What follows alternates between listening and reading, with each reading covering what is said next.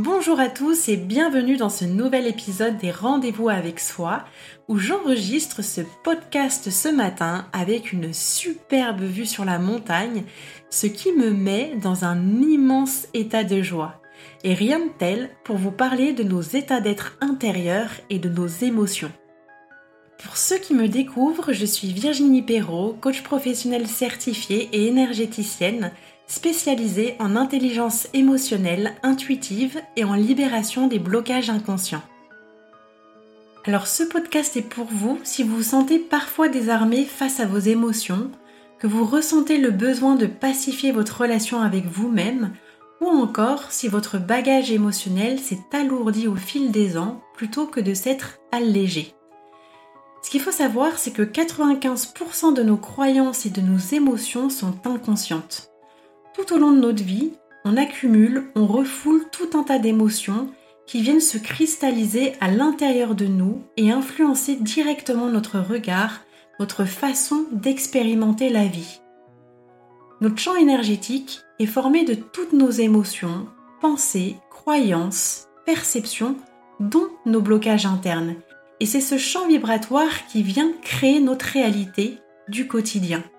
Ce qui signifie que les événements, chocs émotionnels que nous vivons, comme la perte d'un être cher, d'un boulot, une séparation douloureuse, des conflits relationnels, un accident, un burn-out ou encore un avortement vont venir tenter notre vision de la vie et la plupart du temps, ces émotions sont vécues en partie et refoulé. On se met dans un état de survie, de protection et de défense.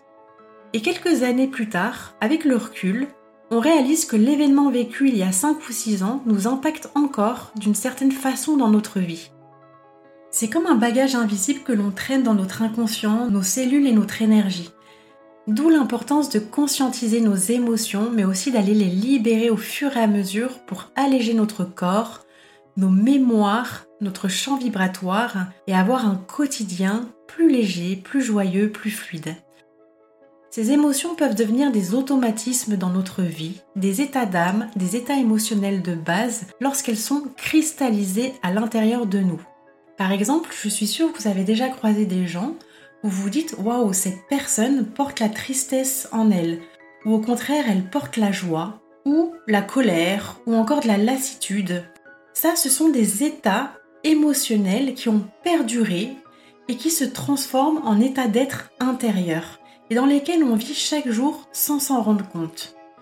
Et tout ça s'inscrit à l'intérieur de notre signature énergétique et c'est en prenant de plus en plus conscience de nos émotions que l'on peut changer notre énergie et reprendre le pouvoir sur notre vie. Ce que j'aimerais vous faire comprendre, c'est qu'une émotion, qu'elle soit agréable ou désagréable à vivre, n'est aucunement négative. Une émotion est juste là, porteuse d'un message, pour nous aider à rectifier, changer, corriger nos comportements et prendre des actions différentes. Vos émotions sont là pour vous transmettre un message. Elles sont là, c'est Hé, là, écoute-moi, j'ai besoin là que tu m'entendes, j'ai un besoin que tu ailles satisfaire, que tu ailles nourrir. Et plus vous allez refuser d'entendre, d'écouter, de regarder vos émotions et plus ça va venir taper de plus en plus fort. Et c'est comme ça en fait qu'on passe d'une émotion un sentiment, puis à un état d'âme et à un état d'être intérieur. Donc c'est vous quelque part qui créez ce changement d'une façon ou d'une autre en vous.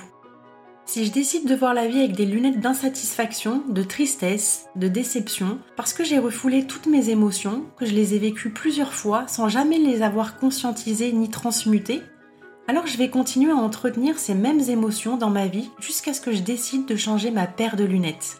Encore une fois, c'est vous qui déterminez votre réalité. Quand on se libère, on se complète et on accède à d'autres parts de soi qu'on méconnaissait. Vous mettez de la conscience sur de l'inconscient vous voyez le monde en fonction de vos filtres émotionnels, croyances et pensées. Alors, qu'est-ce qui est important dans le travail avec les émotions? Premièrement, accueillir vos émotions, apprendre à les nommer. Plus vous allez enrichir votre vocabulaire émotionnel, plus ça va être facile de comprendre ce qui se passe à l'intérieur de vous. Apprendre également à localiser dans votre corps vos émotions et à les ressentir. Par exemple, je suis en colère, où est-ce que cette colère se situe dans mon corps? Est-ce qu'elle est au niveau du plexus, au niveau de ma gorge, au niveau de ma tête ou à un autre endroit dans mon corps? Deuxièmement, prendre conscience des émotions récurrentes que vous ressentez. C'est un exercice que j'adore faire avec les personnes que j'accompagne parce qu'il est extrêmement révélateur. Par exemple, quelles sont les émotions qui reviennent le plus fréquemment dans mes journées? Est-ce que c'est de l'angoisse? Est-ce que c'est de la culpabilité? Est-ce que c'est de la joie? Ou encore d'autres émotions Ces émotions-là, les plus fréquentes que vous allez ressentir, sont révélatrices de votre état d'être intérieur que vous vibrez actuellement. Troisièmement, comprendre leur message pour prendre action et nourrir vos besoins.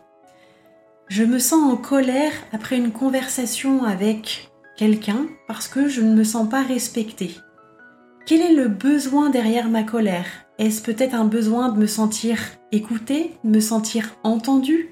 Peut-être que j'ai un besoin d'aller m'affirmer davantage? Qu'est-ce que cette colère a à me dire? Quatrièmement, faire un travail de libération émotionnelle de tout ce que vous avez pu justement cumuler, refouler et tout ce qui a été enfoui depuis des années ou récemment. Donc c'est ce que j'appelle le travail de la cocotte émotionnelle, de la vidange, un petit peu comme une voiture où on fait la révision chaque année. Bah, c'est la même chose avec nos émotions. C'est important d'aller les sortir, de les libérer pour repartir à neuf. Cinquièmement, choisir les émotions qui vont vous amener vers des fréquences plus élevées. Comment je peux me reconnecter davantage à ma joie? Comment je peux aller cultiver l'amour, la gratitude un peu plus chaque jour Ce sont des états émotionnels qui sont importants d'aller entretenir, cultiver comme un jardin intérieur. Et la dernière chose, c'est d'aller pacifier la relation que vous avez avec vous-même en étant bienveillant, en étant indulgent, en vous acceptant davantage et en vous disant que vous faites du mieux que vous pouvez avec les ressources que vous avez actuellement. Vous êtes avant tout votre priorité. Tout ce travail en tant que femme, avec une sensibilité élevée, je l'ai entrepris il y a plusieurs années. Je me suis formée à l'intelligence émotionnelle, aux techniques de libération et j'en ai fait ma spécialité. Je continue chaque jour à changer mon état d'être intérieur pour entrevoir d'autres champs des possibles. Alors maintenant que vous avez eu toutes ces informations et écouté ce podcast, j'ai une dernière question pour vous. Quelle paire de lunettes décidez-vous de porter dès aujourd'hui et qu'est-ce que vous allez mettre en place concrètement pour changer d'état intérieur? Si vous ressentez le besoin de faire un travail sur vos émotions, je vous invite à aller faire un tour sur mon site virginiepero.com et je vous dis à très vite pour un nouvel épisode. C'était Virginie des rendez-vous avec soi. À bientôt